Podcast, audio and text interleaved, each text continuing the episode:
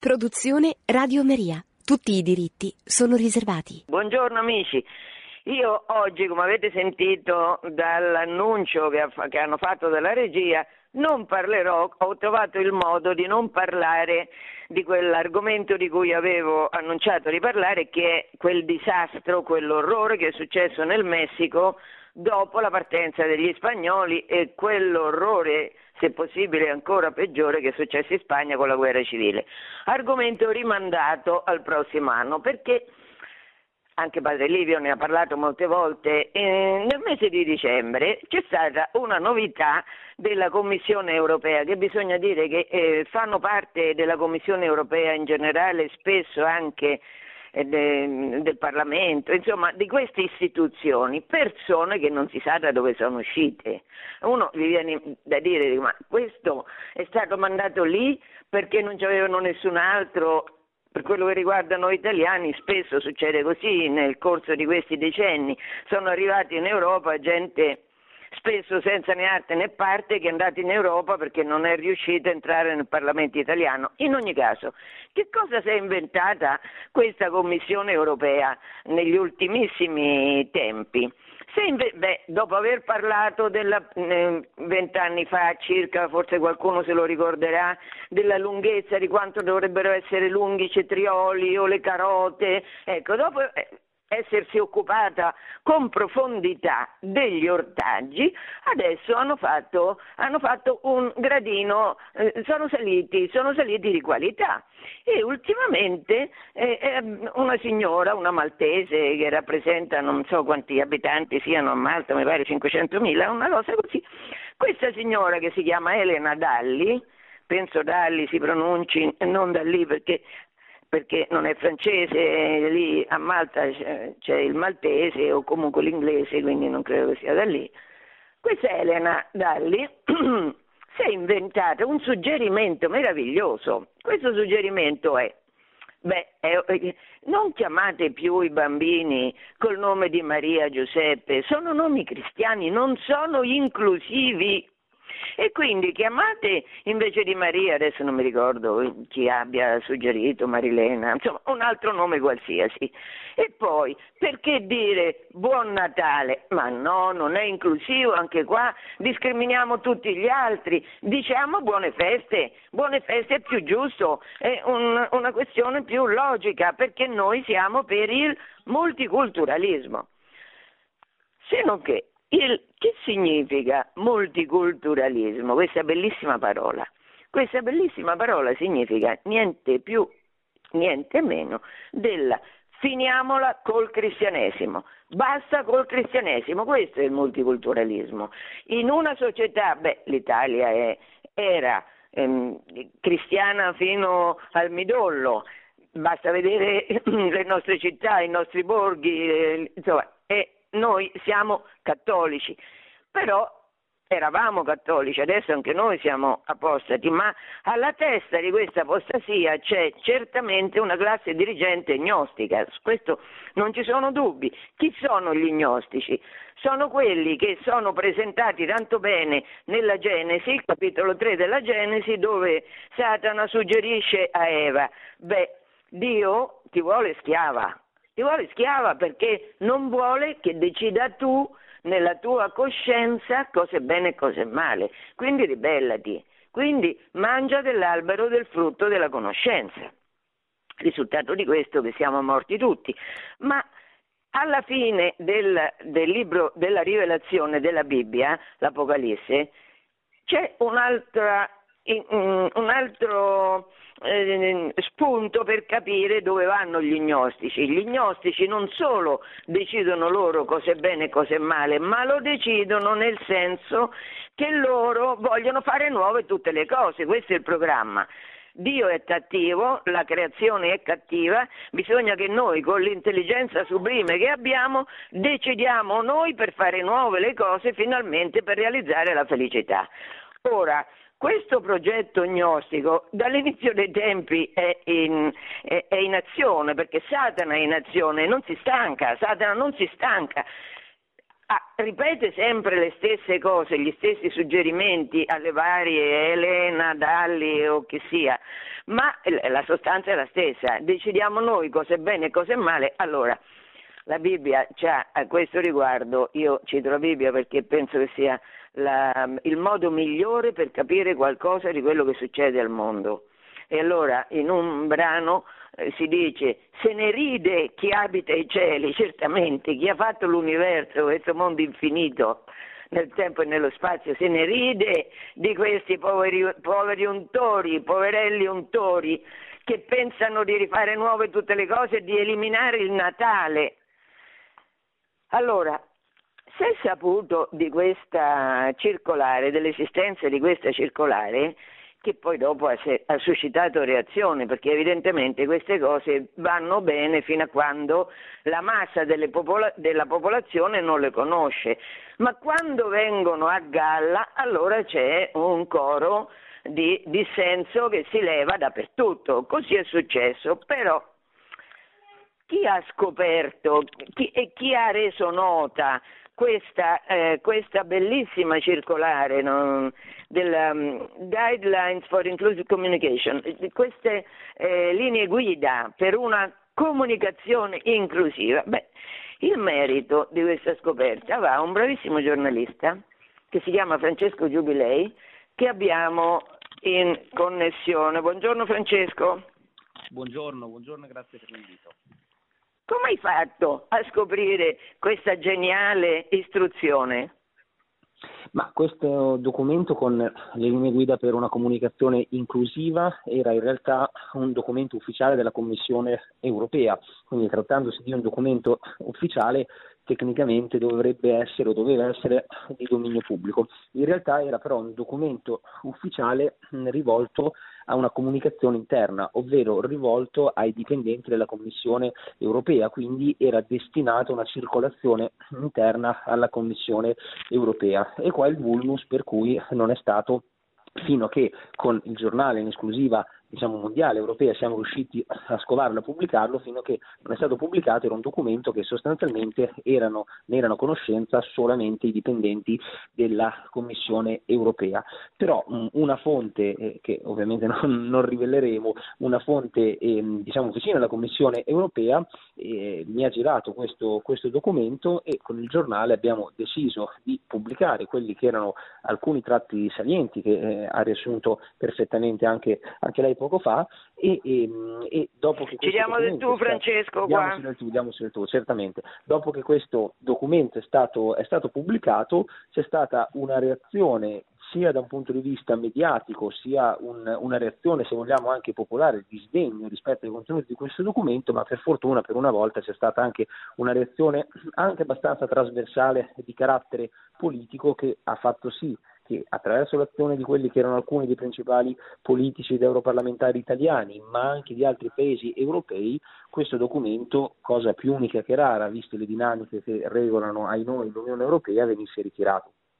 Certo, Questa, eh, questo documento però non è un unicum, vero Francesco? C'è avuto un precedente, che poi eh, sarebbe interessante che tu citassi le espressioni peculiari, que- il linguaggio di questa signora Dalli. Certo, questo è un documento che prosegue su una falsa riga di una serie di documenti che sono già stati realizzati, ce n'è un altro per esempio nel 2019, in quel caso è rivolta alla comunicazione non della Commissione ma del Parlamento europeo e si va sempre sulla falsa riga, però se vogliamo il documento del 2021 è addirittura molto più grave rispetto a quello del 2019, cioè si nota proprio come nel giro di due anni ci sia stata un'escalation verso una deriva, che poi è una deriva se vogliamo vogliamo, che eh, contraddice anche il buon senso, perché ci sono contenute a, a, alcune osservazioni che sono d- davvero prive totalmente di, di buon senso e la cosa che fa riflettere è in realtà il fatto che dietro al tentativo di andare a cambiare, a modificare quella che è la nostra lingua, le nostre espressioni, c'è in realtà un tentativo molto più profondo ed è questa la cosa grave. Il tentativo molto più profondo è quello di cancellare le nostre tradizioni, di cancellare la nostra identità, di negare quelle che sono le radici cristiane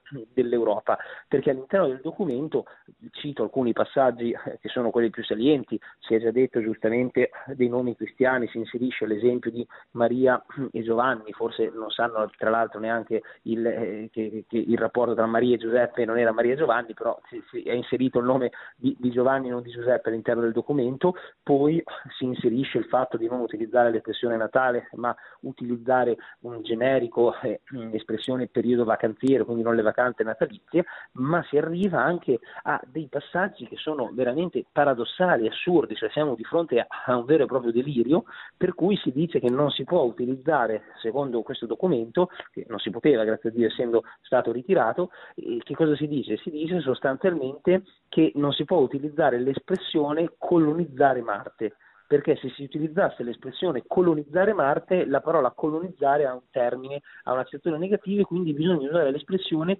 inviare umani su Marte, cioè siamo di fronte quindi a una vera e propria follia, non so, forse gli extraterrestri si, si, si, sarebbero offesi, non so qual è la razza alla base di questo, di questo documento, però è abbastanza inquietante perché guardate qua non siamo di fronte a un, un articolo scritto da, da una testata um, estremista o da, da, da, un blog o da un gruppo politico, se siamo di fronte a un documento ufficiale della Commissione europea. Eh sì.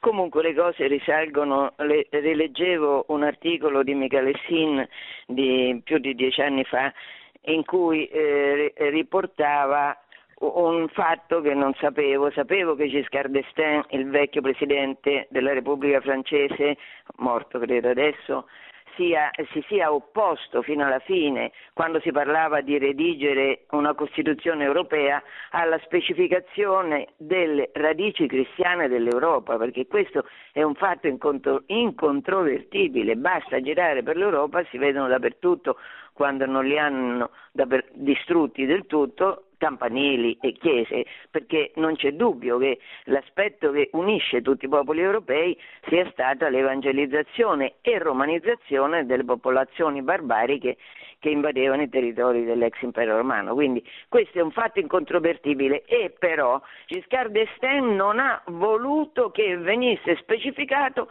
evidentemente la, la matrice gnostica è fortissima Pensate che Giovanni Paolo, questo scriveva Michele Sin che io non sapevo, Giovanni Paolo ha mandato una lettera, perché dopo aver fatto tanti reiterati interventi cercando di riportare alla ragione i, i parlamentari europei, eh, ha mandato una lettera privata a Giscard d'Estaing e il parlamentare italiano che gliel'ha consegnata, al parlamentare che gliel'ha consegnata, Giscard d'Estaing ha detto no, non me la consegni, non la voglio neanche leggere. Questo per capire la profonda avversione alla nostra identità comune che è cristiana, ma questo eh, satanica, non ci sono dubbi.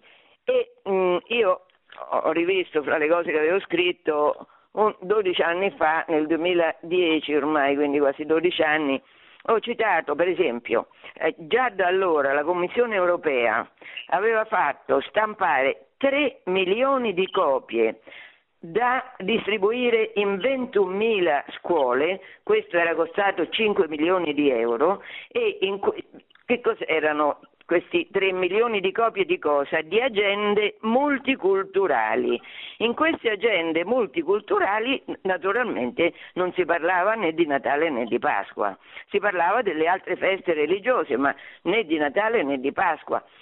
All'epoca di questa eh, piccola dimenticanza si sono accorti i vescovi inglesi, adesso Francesco, all'epoca i vescovi inglesi, ma anche da noi, per esempio, la regione Campana Campania è stata governata da Bassolino, che è un esponente dell'ex PC, attualmente PD, il quale Bassolino nel 2004, quindi quasi vent'anni ormai, aveva fatto stampare un'agenda della pace e questo aveva fatto diffondere di nuovo in tutte le scuole, perché i ragazzi dovevano imparare bene, anche lì nell'agenda della pace, niente Pasqua, niente Natale, sì alle gira e sì al Capodanno cinese.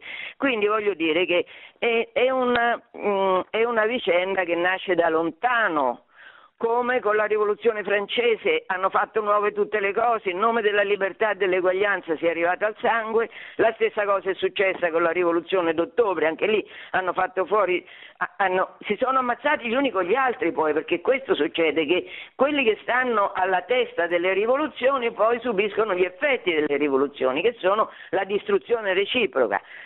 Chissà se eh, questa, questo progetto, questo nuovo attacco al, a Cristo, perché è un attacco a Cristo, questo nuovo attacco a Cristo porterà anche qua al sangue. In ogni caso eh, è importante, credo, che siamo informati su che cosa succede, perché è importante che possiamo manifestare la nostra voce dove? In tutti gli ambienti che frequentiamo, nelle scuole, nei, nei, negli ospedali, nei, nei tribunali, nei giornali, è importantissimo. Che dici Francesco?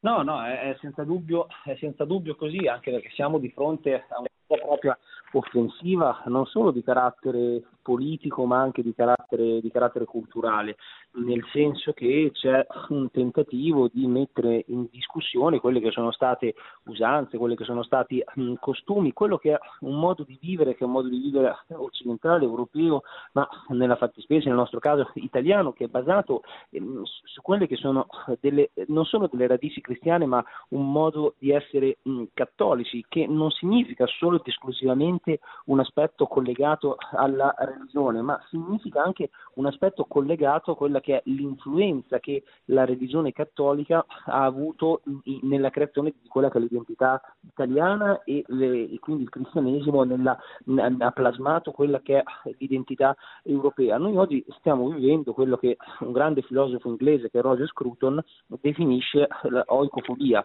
e con oicofobia si intende sostanzialmente un odio per la propria casa, un odio per la propria tradizione, un odio per le, proprie, per le proprie radici, un rinnegamento, perché qua non siamo solo di fronte al fatto che non si vuole celebrare il Natale, ma qua siamo addirittura a un passaggio successivo, siamo alla volontà di cancellare il Natale. Per cui quello eh sì. che sta avvenendo è un po' un passaggio da quella che era la cosiddetta deriva del politicamente corretto, che è la stessa deriva per cui l'Università di Udine diffonde in questi giorni una campagna di comunicazione in cui sostanzialmente dice di essere un'università inclusiva e scrive le parole invece con la desinenza finale, quindi maschile o femminile, con l'asterisco, di, di, di, andando Perfetto, totalmente certo. contro, contro a, quella che è anche la lingua, eh, la lingua italiana e in realtà questa deriva del politicamente corretto negli ultimi, ma davvero 5-6 anni, perché stiamo parlando di un'accelerazione che è avvenuta negli ultimi anni, sta andando sempre più incontro a quello che è il fenomeno della cosiddetta cancel culture, ovvero la volontà di cancellare quella che è la nostra storia, la nostra tradizione. E questi documenti, questo, questo modo di, di, pensare, queste direttive, sono il risvolto della medaglia di quelli iconoclasti che buttano giù le statue, che eh, imbrattano i monumenti, che cancellano eh, quelli che sono delle, eh, de, dei libri, delle pubblicazioni, è sostanzialmente una censura della nostra identità per cercare di costruire una società differente, una società che sia una società sempre più relativista, come già d'altronde denunciava benissimo Benedetto XVI, un libro straordinario come eh, Senza radici, allora era, era mh, mm, Cardinale Ratzinger. E, e quindi eh, noi dobbiamo interrogarci da, da cristiani, da cattolici, ma da persone di buon senso più in generale, da cittadini italiani e da cittadini europei, come poter contrastare ancora prima che politicamente culturalmente questa deriva. Non c'è dubbio, anche, non solo Sclatro, ma anche eh, Ratzinger, come tu ricordavi, in un discorso che ha fatto, mi pare, al Parlamento italiano da cardinale, eh, metteva di fronte all'auditorio la realtà che è un odio che noi abbiamo per noi stessi, perché questo è un odio che abbiamo per noi stessi. Allora, mille grazie Francesco perché so che te ne devi andare, che eh, hai scoperto questo, ti facciamo tutti i migliori auguri di buon Natale, grazie, perché grazie. si deve dire buon Natale. buon poi, Natale anche a voi. Anche buona scoperta di nuovi documenti perché eh, bisogna stare attenti. Speriamo, Un abbraccio Francesco. sempre alta la, la guardia, grazie e buon lavoro, alla prossima. Ciao. Allora, adesso qua continuiamo con altri ospiti. Il prossimo che vorrei sentire è un mio amico che si chiama Nicola Speranza, che lavora a Bruxelles, quindi siamo nel cuore del, di questo gruppo così eh, ben inserito nel mondo gnostico. E Nicola fa, eh, si occupa, rappresenta le, eh, la fondazione delle associazioni familiari cattoliche. E Nicola, buongiorno. Buongiorno, Ma, spero eh, di non essere che, troppo che... ben inserito.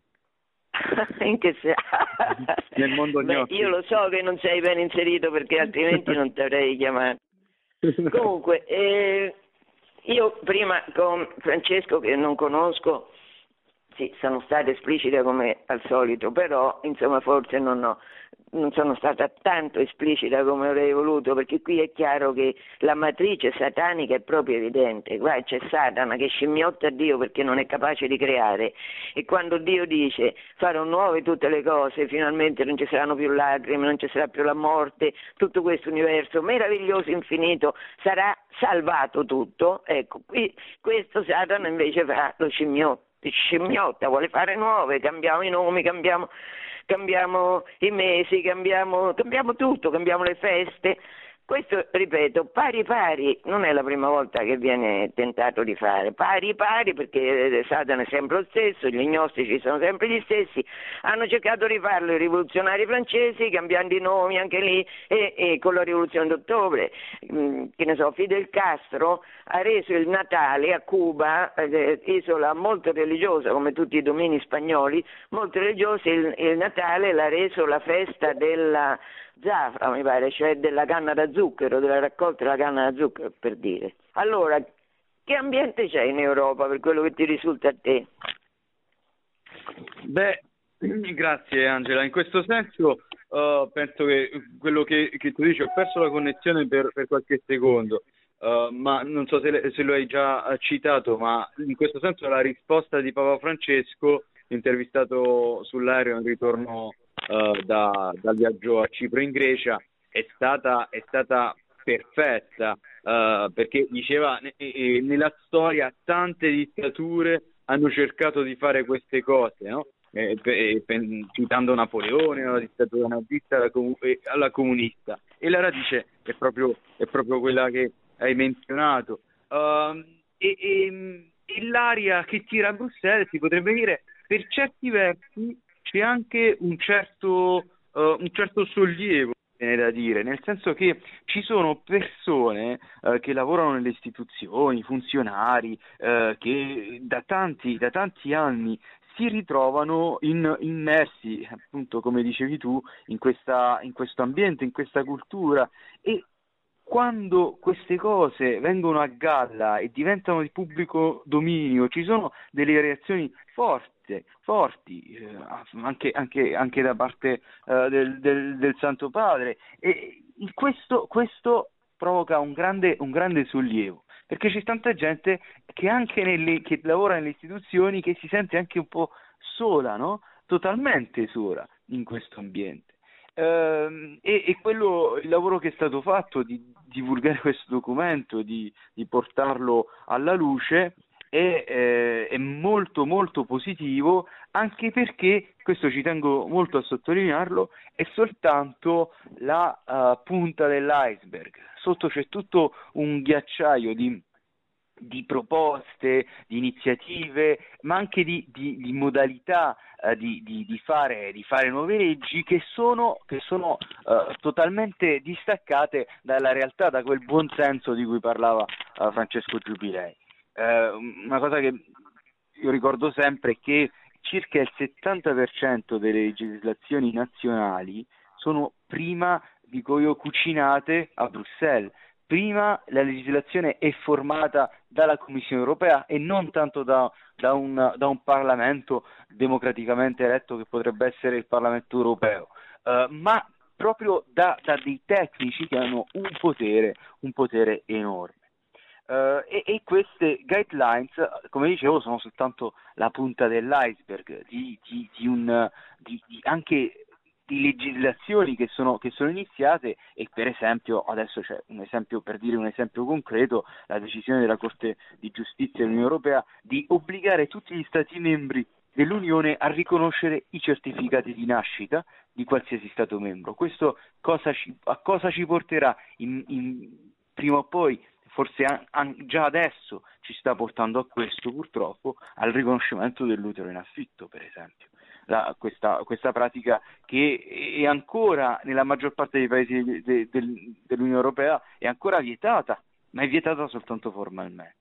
Beh, sono arrivato a questo per, per, dire che appunto queste guidelines spero veramente fungano un po' come un campanello d'allarme e che ci, e che ci risveglino uh, un poco tutti. E poi ci serve eh una sì, parola ci sveglino anche, scusami Nicola, quando sì. ci sono le elezioni europee ne scegliere qualcuno che sia in grado di difendere il buon senso insieme esatto. alla nostra identità. Esatto, e in, in, questo abbiamo avuto un bellissimo, un bellissimo esempio in questi giorni, eh, più di qualche esempio. Ci sono alcuni deputati che sono intervenuti nella, nell'ultima settimana di, di, sessione plenaria del Parlamento europeo a Strasburgo, proprio richiamando eh, Elena Dalli, la commissaria Dalli, che non si è presentata uh, nell'emiciclo, non si è re- eh, presentata fondamental- fondamentalmente a prendersi anche le, le sue responsabilità, perché, perché, questo anche bisogna sottolinearlo, queste guide linea in seguito alla pubblicazione che è stata effettuata, in seguito al, al, al risveglio mediatico che c'è stato e non solo, uh, sono state ritirate eh, la Commissione ha fatto un passo indietro. Questo significa sì, di perché di la che... motivazione interessante?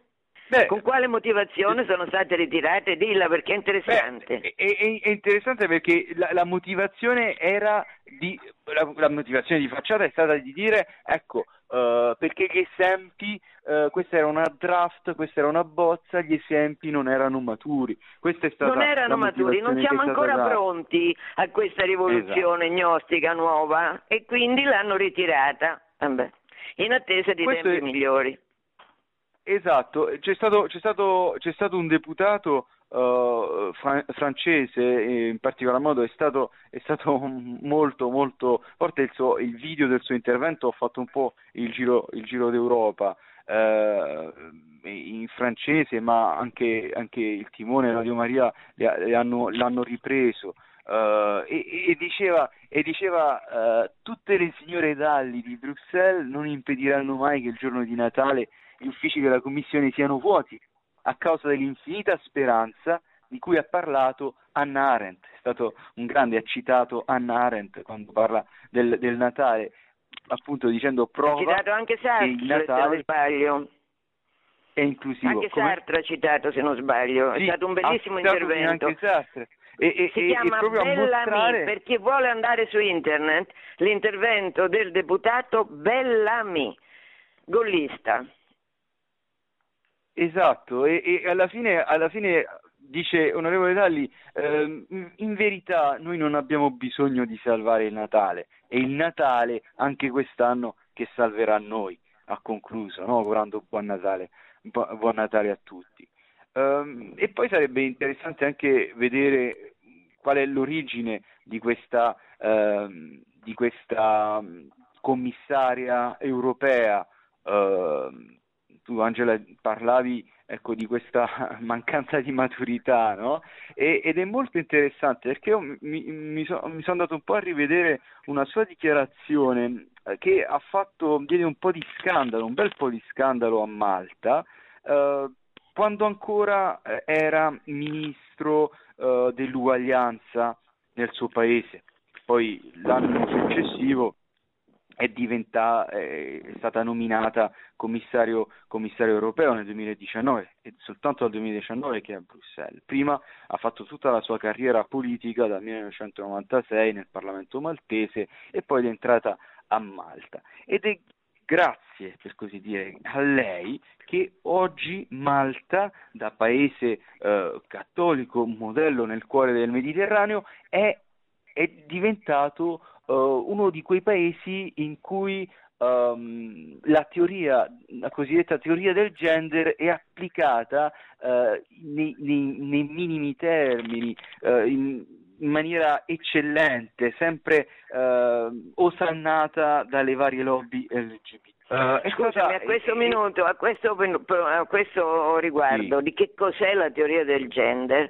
È arrivato, è girato ultimamente, sì. mi pare, nelle news di Vita e Famiglia, Pro Vita e Famiglia, eh, di Tony Brandi, ehm, è arrivata un'informazione incredibile dove si vede plasticamente dove arriva la follia di chi si ribella a Dio, perché chi si ribella a Dio è un insensato.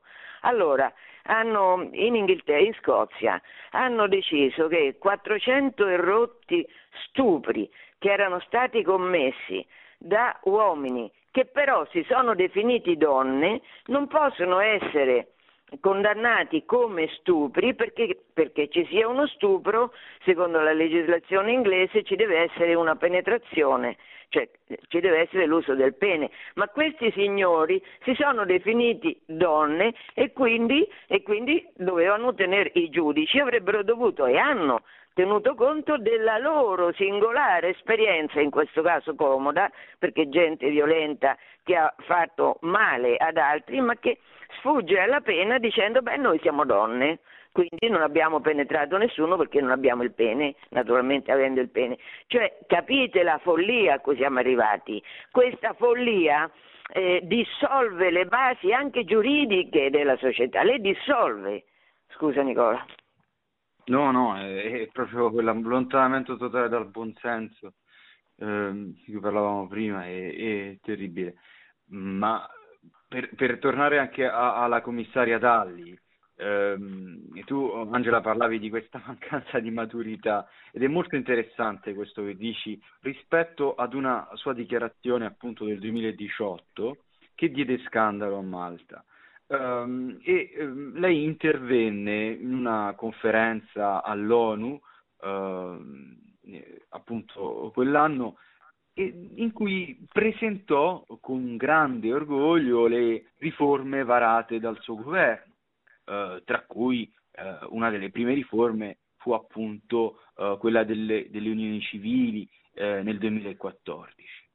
E, e, e, lei disse, e lei disse che quando stavamo per introdurre le unioni civili nel 2014, c'era un sondaggio eh, che mostrava che l'80% delle persone non era favorevole. Questa è Elena Dalli che parla. Lo ammette lei pubblicamente. Anche se la maggioranza aveva votato per questo, perché avevano votato per il, la sua coalizione, per il suo partito, il partito laburista. E poi lei risponde al giornalista che le chiedeva ma, ma queste, queste, riforme non hanno ferito le persone, l'opinione pubblica maltese? E come, come avete fatto a, a, superare questo scoglio dell'opinione pubblica e ad andare al governo? E dice, ma sa, i programmi elettorali sono un package, ha detto, sono un pacchetto e non se ne sono resi conto perché abbiamo appena messo l'uguaglianza come un pilastro importante per questo governo. E, e quindi Perfetto. ha ammesso pubblicamente che in fondo nel programma elettorale avevano ingannato, avevano agito in, di nascosto per poi andare al potere e, e, cambiare la legge e in questo modo poi cambiare, cambiare la cultura, perché come sappiamo le leggi poi cambiano. Eh certo. Nicola, scusa un minuto, adesso quello che hai appena finito di dire mi dà l'opportunità di introdurre un altro ospite, allora ve li presento, adesso c'è eh, Dino Furgione e poi Massimo Gandolfini. Allora, quest'altro ospite è un, eh, un itinerante del cammino neocatecumenale responsabile del Sudafrica, dell'evangelizzazione in Sudafrica, che prima di diventare itinerante era esperto di marketing e comunicazione.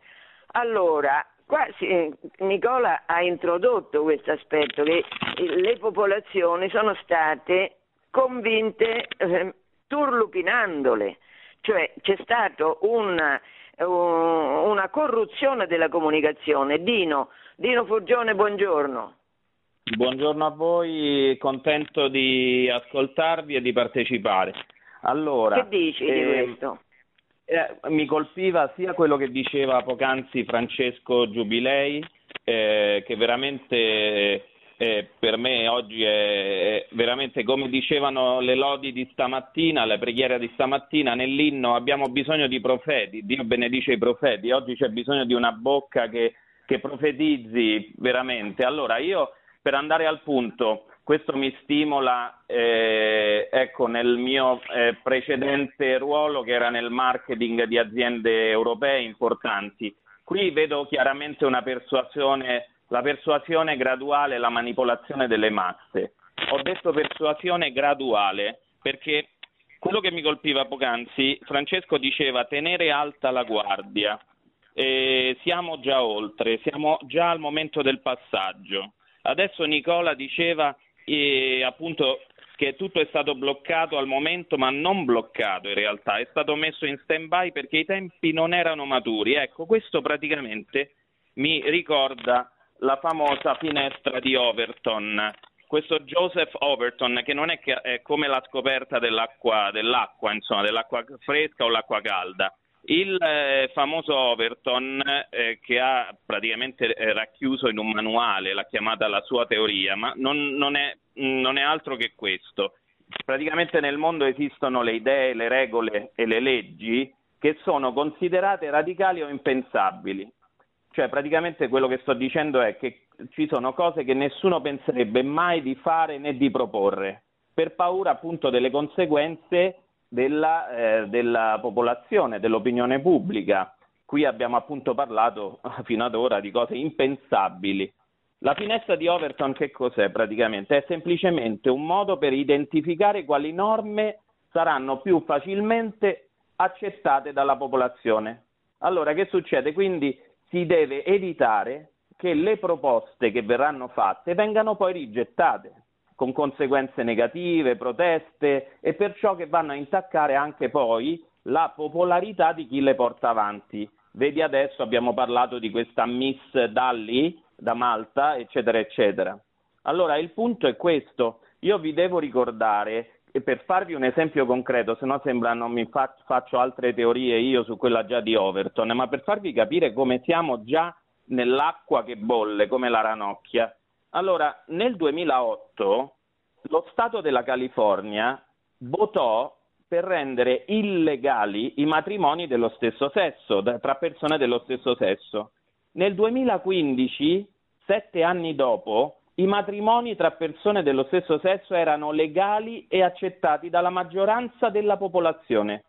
Questo vi fa capire come in soli sette anni questa finestra si chiama finestra perché si muove gradualmente con l'influenza. Oggi si parla molto, si usa questa parola influencer, cioè noi paghiamo, noi, perché poi vengono pagati con i soldi dei consumatori. Tutti questi influencer che non voglio neanche nominare, che sono sul mercato, che influenzano ecco le, le, o trendsetter come si chiamano, non influenzano solo le mode, il modo di vestire, influenzano la mentalità. Allora io quello che dico oggi è che praticamente questa finestra nel, nel 2008 era la stessa storia del Natale oggi, cioè era qualcosa che già la popolazione aveva messo come inaccettabile, come impensabile, impossibile da realizzare, ma sette anni dopo la popolazione, cioè parliamo di quasi il 90%, accettò all'unanimità, diciamo quasi, i matrimoni dello stesso sesso che sono stati legalizzati e accettati, cioè digeriti e metabolizzati. Questo significa che praticamente cosa ne- necessita questa, questa persuasione graduale e manipolazione delle masse? Necessita di leader, di, necessita di persone carismatiche che la rendano accettabile e così diventa un fenomeno e diventa un fenomeno anche politico. Allora, oggi noi con questa trasmissione non stiamo, non, assolutamente non stiamo aiutando a spostare la finestra, ma stiamo tenendo con la forza che, più, che, che, è data dall'alto, per carità, che il Signore ci dà, di tenere la finestra ferma affinché i leader carismatici, come si chiamano, o gli influencer, non la rendano da proposta impensabile a proposta alla proposta migliore o alla proposta accettabile. Allora io quello che voglio dire è che oggi in nome di eh, in nome di questo inclusivismo e, e, questo pensiero unico, non so che cosa, questa non discriminazione, stiamo scivolando verso un baratro eh, ecco appunto l'inclusione, il politically correct, che di fatto è un'inclusione che di fatto esclude, perché siamo in un pentolone che è l'Europa, in cui tutto si sta fondendo e amalgamando, ma di fatto sta tralasciando e ignorando, escludendo le differenze e l'individuo. Eh, il cardinale Parolin, in, in un breve annuncio di risposta a questo caos che veniva appunto dalla comunità europea, eh, di, ha appunto detto questo, che eh, Natale, Maria, Giovanni, Giuseppe sono parole chiave che secondo loro vanno eliminate, ma eh, eh, da, da questa parte non si può continuare ad omologare tutto, non possiamo continuare a fare tutto questo come un, un, carro armato che non calcola più le giuste differenze di ognuno, che invece dovrebbero integrarsi e per avere un, un'umanità piena. Cioè io mi integro con te nella misura in cui sono diverso da te, per avere un'umanità piena, perché questo è quello che ha fatto Cristo.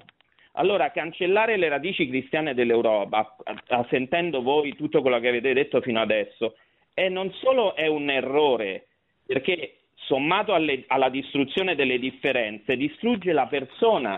Perciò, come vediamo, è una, minare queste fondamenta dove l'Europa è fondata, la vera Europa, io parlo dell'Italia, la Spagna, la Germania, la, la Polonia, eccetera, è, è, è, una catastrofe sociale. sociale. Io, eh, poi magari chiudo, eh, dico che veramente io stamattina le, le, la preghiera mi ha aiutato in maniera particolare nell'inno, quando diceva le voci dei profeti annunciano il Signore che reca a tutti gli uomini il dono della pace le voci dei profeti, oggi abbiamo bisogno di profeti, abbiamo bisogno di Giovanni Battista che grida, che grida, abbiamo bisogno di un grido, di un annuncio di questa buona notizia. Questo deputato, Angela, che tu nominavi prima, Bellamy, che è un, un, un, coraggio impressionante questo discorso al Parlamento Anche una europeo. bravura impressionante perché ha fatto una Bra- sintesi in tre minuti, bellissima. Incredibile. E questo video sta facendo il giro del mondo in tutte le lingue. Allora io quello che mi ha colpito appunto di Bellamy, di questo deputato, è che lui ha, ha detto una cosa. Allora, intanto ha detto che non è il Natale, perché scusate, è un punto importante che tutto è nato, bisogna dirlo, da questa parola, da questa frase Christmas is stressful, cioè Natale è stressante. E allora questa, questa, maltese, questa miss, o non so come chiamarla, Dalli, Dalli questo genio, detto, questo genio di questo cultura, genio, di intelligenza, sì, ha detto no, dovremmo dire festi- the festive season is stressful, cioè la, la, festività, la stagione delle festività è stressante. Io l'ho già ripetuto più volte, ma c'è una verità in questo che ha detto questa donna, e cioè che il Natale consumistico è stressante il Natale non è non si, il Natale del consumismo, il Natale in nome di, di, del, del, consumo, dell'egoismo, dell'individualismo, in quel senso lì è stressante, certo perché non è quello il Natale. Allora io quello che ha detto appunto questo Bellamy, questo deputato coraggiosissimo, che dice forse la signora Dalli ha dimenticato che il Natale non è solo il pretesto di vacanze invernali, perché volevano chiamarle le winter season, come dice lei, ma è il giorno in cui nasce il mondo, il mondo che abbiamo ereditato, è l'inizio della nostra storia. Riferimento è l'inizio della, quale... della, numerazione degli anni in tutto Bravo. il mondo. Infatti dice riferimento dal quale contiamo i nostri anni. Se eh, sì. Dice infatti e dà anche una stoccata, diciamo che dà è stato così bravo, come dicevi tu, nella sintesi, ma anche molto sottile nel mandare messaggi anche, devo dire, subliminali a chi li vuol capire, che ha detto se ci saranno notti di Natale ancora per molto con gli angeli, i pastori in questo mondo, eh, ci saranno e continueranno, ma saranno estranei perché c'è lo spirito contro l'infanzia, c'è uno spirito contro le nascite. Lui alla, alla Dalli e a Malta ha mandato un messaggio preciso perché voi state facendo un piano contro Dio, perché quello che bisogna dire è che questo è un duro attacco alla fede, perché la nostra fede, e poi chiudo, come dicevi tu Angela prima, la nostra fede è storica, è nella storia, San Luca nel Vangelo inizia proprio così, contestualizza la nascita di Cristo con Cesare, con Ponzio Pilato, mette le date. fede senza storia è gnosi, è un puro messaggio filosofico. Dio è entrato eh, con Cristo, con questo bambino, in questa mangiatoia, in un momento di scontro di civiltà, c'era l'ellenismo, l'impero romano, l'ebraismo. Oggi io eh, ci pensavo l'altro giorno. Beh, non era, su questo al... dissento. Comunque. Allora, voglio dire che oggi c'è uno scontro di civiltà. Quale civiltà? Oggi, oggi, ma l'impero romano era uniformato sotto Roma. E il cristianesimo è una ravità completamente radicale, infatti è stata perseguitata per tre secoli, perché Roma aveva ingoiato tutto, aveva fatto un frullato, aveva fatto tutte città splendide in tutto l'immenso impero e tutte avevano la stessa cultura, le stesse feste, le stesse follie. A proposito di follie, stamattina tu citavi eh, la preghiera mattutina nel libro mh, nella, nell'ufficio delle letture c'era Isaia e una sì. frase lapidaria che Dio eh, dice io non cederò ad altri la mia gloria dopo aver detto che, le, le, che gli ebrei erano, si erano fatti un idolo si erano fatti un idolo, avevano costruito con le loro mani un idolo che non, so, non, non, non sente, non ascolta, non agisce, e, ma Dio, ecco, noi ci stiamo facendo un idolo di un qualche cosa che è prodotto dalla nostra mente e proiettato al di fuori, cercano di proiettarlo anche nella realtà esterna, ma Dio non lo consentirà, certo, non lo consentirà perché Dio è Dio e non lo consente, non lo consente certo però questi giochini gnostici hanno conseguenze, eh, conseguenze pesanti.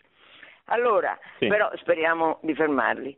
Adesso introduco l'ultimo ospite, non, mm, però prima voglio, se non me lo scordo, voglio dare un, una notizia molto carina su cui ho scritto un articolo sul foglio, molto carina di eh, speranza, perché è successo, pensate, è successo che il re del Bahrain, ha donato al vecchio nunzio che, che poi è morto, un santuomo, ha donato 9.000 metri quadrati di terra per costruire, indovinate, una chiesa.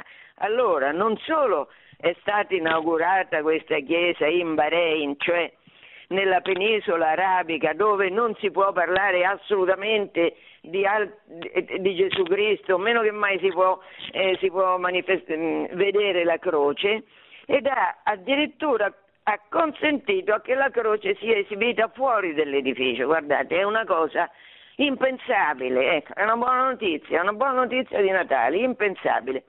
Massimo Gallorfini, buongiorno. Buongiorno Angela, buongiorno cari amici. Allora, ah, per un'altra cosa voglio dire, che noi che abbiamo parlato, eccetto Francesco Giubilei che non conosco, facciamo tutti parte di quell'iniziativa culturale che si chiama culturainpillole.com. Eh, non posso che suggerirvela perché sono interventi brevi, video, che però danno gli anticorpi per affrontare le varie notizie che ci piombano addosso. Scusa questa parentesi Massimo. No, anzi, hai fatto benissimo a ricordarla perché è davvero apprezzabile anche da questo punto di vista, eh, ma soprattutto dai, dai contenuti.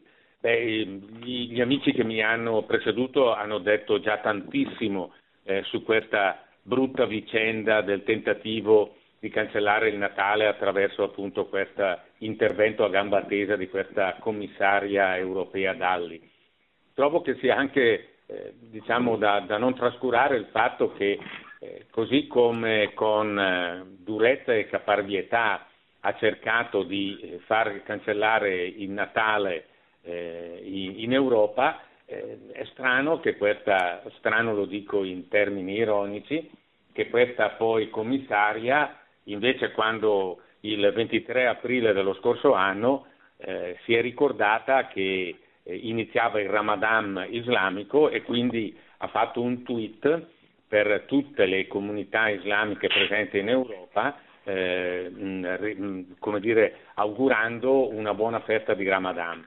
Il che vuol dire, almeno questa è una mia interpretazione personalissima, che non solo c'è il desiderio di eh, cancellare il Natale, ma questa è una vera e propria battaglia che l'Europa attraverso questa commissaria, ma questo è soltanto dire, l'ultimo, l'ultimo passaggio che l'Europa non solo ha tradito tutti gli ideali dei suoi padri fondatori, non solo ha eh, dire, violato smaccatamente la storia negando le radici cristiane dell'Europa, ma che l'Europa così come viene gestita e percepita oggi è una grande macchina contro il cristianesimo, quindi contro Dio e, e usa tutte le, le, le tattiche, tutti gli strumenti che ha a portata di mano per offendere, per cercare di, eh, cancellare, di cancellare il cristianesimo.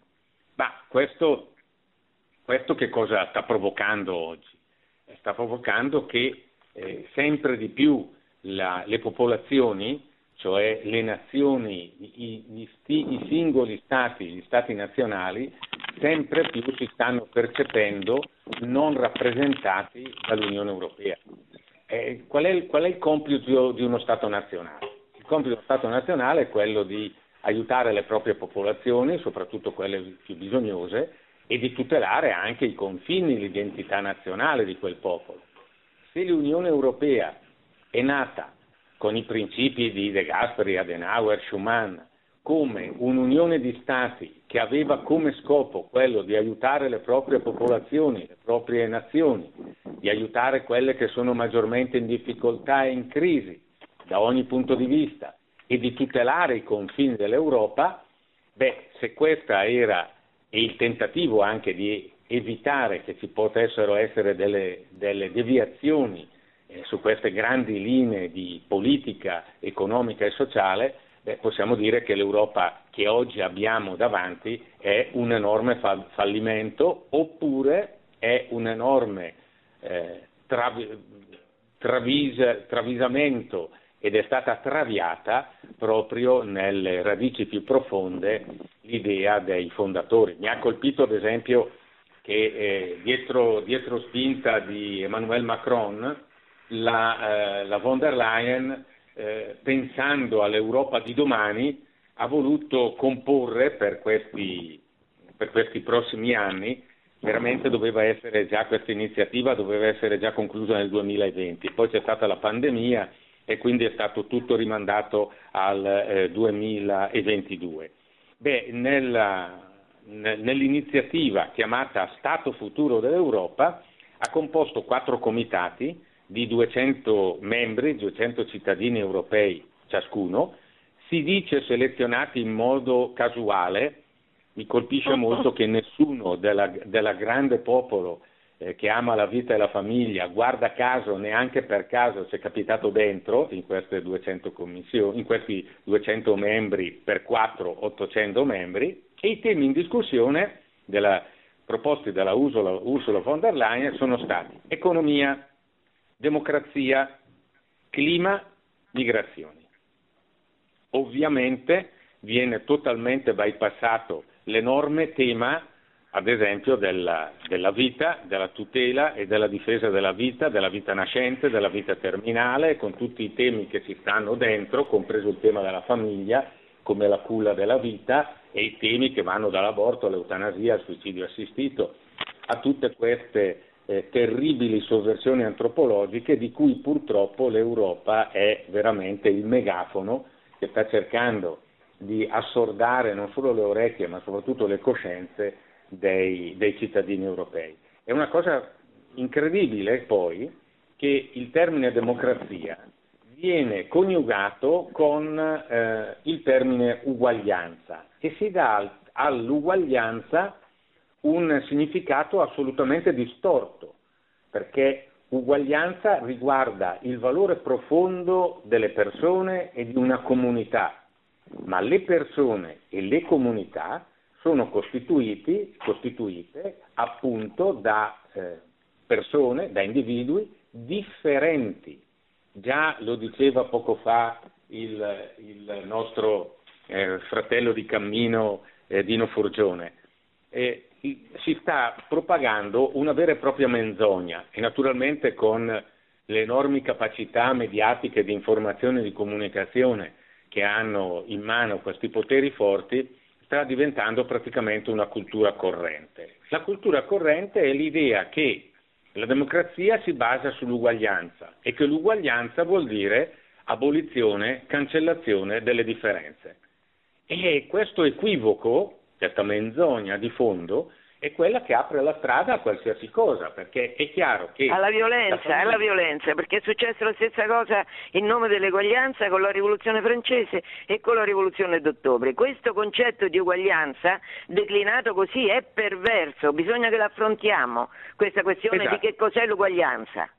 Esatto, esatto, ed è questa la ragione per la quale stanno arrivando tutte le, le più orribili brutture e purtroppo l'Europa è proprio la fucina di tutte queste e i nostri stati nazionali, ivi compreso il nostro bel paese, si trova molte volte suddito dal punto di vista culturale di queste, di queste perversioni e quindi vengono prodotte queste legislazioni anche nazionali che sono in, in ossequio e in genuflessione di fronte ai diktat che provengono dall'Europa. Proviamo a pensare come si sta oggi disgregando, dissolvendo, distruggendo una vera e propria battaglia contro la famiglia in nome appunto della, di che cosa? Dell'uguaglianza, perché eh, le famiglie omosessuali vengono chiamate così, devono essere tali perché non, altrimenti è discriminante nei loro confronti, eh, se una coppia omosessuale vuole avere un figlio può utilizzare tutte le biotecnologie che ha a disposizione, ma di più, addirittura tecnologie sociologiche con la bruttura e l'abominevole e vergognosa pratica dell'utero in affitto, tutto questo viene fatto sotto l'egida, sotto il cappello dell'uguaglianza, della non discriminazione. Quando sappiamo scusa, mi viene in mente, scusa Massimo, per sottolineare, io sono molto affezionata a Papa Wojtyła, che beh, tanto era profeta quest'uomo che ha dato ogni goccia del suo sangue per Gesù Cristo. Tanto era profeta che mi pare nel 1985 ha convocato un sinodo sull'Europa in cui proprio ha messo in evidenza questo di cui stai parlando te. Sì. Scusa. Sì. Hai ragione, hai fatto bene a ricordarlo perché è verissimo. Io eh, qualche giorno fa mi è capitato di leggere un intervento eh, di, di, un, di, un, personaggio che di sicuro non profuma di, di, sacrestia, per cui di sicuro non è dalla nostra parte. Ma proprio parlando dello, e, e sto riferendo all'ex ambasciatore Sergio Romano. Sergio Romano, proprio eh, affrontando con lucidità di pensiero il tema appunto di questa Europa, probabilmente anche provocato da questa bruttissimo passaggio appunto del tentativo di cancellare il nome di Maria, di Giuseppe, del Natale, insomma tutte queste cose, ha detto beh, se questa è l'Unione Europea dobbiamo avere il coraggio, cito, di dire che il termine Unione è una sacrosanta bugia. È una bugia. È una sacrosanta, non, non ho capito cosa hai detto. E questa, abbiamo, dobbiamo avere il coraggio di dire che eh. il termine Unione è una sacrosanta bugia. È così, bugia. perché in realtà è un'offesa costante, anche appiccicando eh, titoli che sprezzanti e, e, disprezzanti. Chiunque oggi parli di eh, radici eh, nazionali, di valori sul quale ad esempio in modo particolare l'Italia si fonda, ma non solo perché è la sede attuale del, del papato, ma perché nel eh, incredibile disegno di Dio ha voluto mettere in Italia il luogo de, di Pietro e dei suoi successori, quindi il fondamento umano della Chiesa Cattolica. Ecco, se uno fa riferimento a questi valori, automaticamente è un sovranista, patriottista, fascista, contro la democrazia e tutte queste menzogne. Litanie, sono litanie. Sono litanie, menzogne che stanno diventando un dogma eh, diffuso grazie appunto al potere enorme di mediatico che è in mano a questi che molto bene molte volte padre Livio chiama loro signori. Però voglio anche dire una cosa, è vero che questo c'è, ma è altrettanto vero che c'è un fronte, forse, anzi certamente minoritario dal punto di vista quantitativo e numerico, ma di alto valore dal punto di vista eh, socioculturale, di persone e di profeti, di profezie che stanno combattendo e che continueranno a combattere per evitare questa sovversione antropologica. Oggi noi stiamo vivendo un, il, il, il, fatto del Natale, il fatto della Madonna transgender, tutte queste cose. Ah, sì, quell'altro schifo. Specifica Ecco, cos'è per- Massimo, perché forse non tutti lo sanno. Forse non tutti sanno che c'è questo influencer, oggi va così di moda, che è stato assoldato dalla- dall'Unione Europea per eh, tenere dei legami molto stretti con la comunità LGBT che sono sparse per l'Europa, questo Simonetti, di origine italiana anche se vive in Francia, il quale eh, si è fatto riprendere eh, in vesti della Vergine Maria con il bimbo in braccio, con capelli lunghi, con una barba folta e in, fa- in parte a lui c'è un San Giuseppe, anche lui transgender. Questo dicendo che se ammettiamo, guardate che eh, arriviamo alla blasfemia vera e propria, Suor, Suor Lucia nel, nei- nel- nel messaggio che ebbe a Fatima lo comunicò Giovanni Paolo II e mi ricordo che il, il- il cardinale Caffarra ne parlò poi apertamente. Suor Lucia disse, guardate, la Madonna rivelò a Suor Lucia che l'ultima battaglia del diavolo sarà contro la famiglia e contro il matrimonio. È esattamente quello che oggi sta accadendo. Chiudo la parentesi, questo, questo si è fatto ritrarre così dicendo che se si accetta che una vergine possa aver partorito un figlio senza il contributo di un uomo, perché mai non si dovrebbe accettare che la Madonna fosse transgender e quindi poteva Eh, certo, essere è logico. tranquillamente un uomo. Capite la logicità di questa, di questa blasfemia e di questo, di questo atteggiamento eh, di disprezzo eh, così, così pesante. Ma è chiaro che sono le nuove generazioni quelle che sono pre- prevalentemente mh, diciamo, succubi di questa imposizione, di questa, eh, che giustamente è stata chiamata la cancel culture, cioè quella di cancellare tutte le radici. Allora a noi spetta un compito enorme che ci nasce anche dal fatto che il Signore ci ha dato doni di cultura, eccetera, importanti, ma soprattutto ci nasce dal nostro battesimo. Io spero che tutti quelli che stanno ascoltando sentano nascere dentro di sé il- un, dire, un imperativo categorico. Noi abbiamo la missione di continuare a servire la verità. La verità noi sappiamo benissimo che è una persona, è Gesù Cristo. Questa persona incarnata ha dato la possibilità a tante generazioni successive di essere degli araldi, dei profeti di questa verità. Noi questo l'abbiamo come compito fondamentale, anche a livello sociale e culturale. Tante volte mi è capitato di poter parlare nei convegni e conferenze e anche di poter parlare a Radio Maria dicendo chiaramente ai nostri amici battezzati e perché attraverso il battesimo che siamo stati costituiti profeti, re e sacerdoti.